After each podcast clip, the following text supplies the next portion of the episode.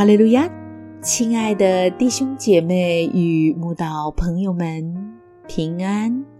今天我们要分享的是《日夜流淌心中的甘泉》这本书中十一月三十日“不要自己深渊”这篇灵粮。本篇背诵京剧《罗马书》十二章十九节。亲爱的弟兄，不要自己伸冤，宁可让步，听凭主怒，因为经上记着，主说：“深渊在我，我必报应。”米利暗和亚伦是摩西的亲兄姐，当他们因嫉妒摩西而想跟摩西争权。就以摩西娶了古时女子为妻来毁谤摩西时，可想而知会让摩西何等心寒、难堪、撕裂与伤痛。但摩西毕竟是被神在旷野磨了四十年的人，他个性中的棱角早已被神磨平。对于兄姐毁谤伤害他的行为，虽然心痛，但却表现得很淡定。摩西不止不与兄姐争辩，甚至也不向神申冤，他只是沉默以对，静待事情过去。因他知道与人争辩，只有让双方火气更大，误解更深，还会陷入魔鬼的试探与陷阱。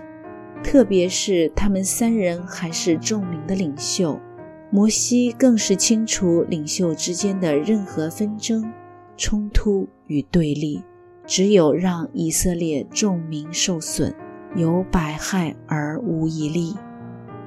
所以，摩西不为自己辩白或申冤，这样忍辱负重的表现，让神立即出手为他讲话。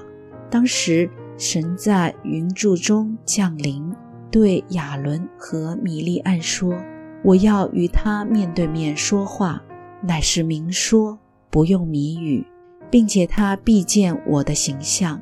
你们毁谤我的仆人摩西，为何不惧怕呢？”而后神就向他们二人发怒而去，米利暗因此长了可怕的大麻风。摩西面对毁谤，沉默安静的态度，真是我们学习的榜样。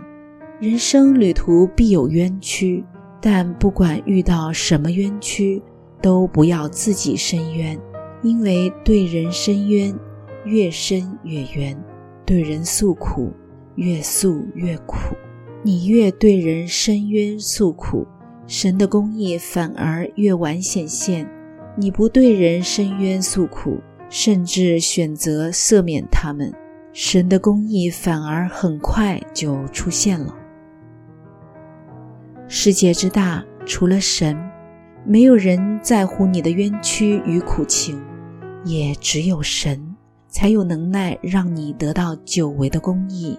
因为神说：“诚实少见，离恶的人反成掠物。”那时，耶和华看见没有公平。甚不喜悦。神也说：“人心比万物都诡诈，坏到极处，谁能识透呢？”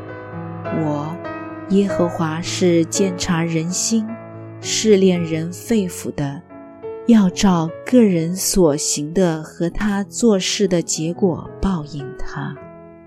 我们一定要相信神公义的应许必然实现。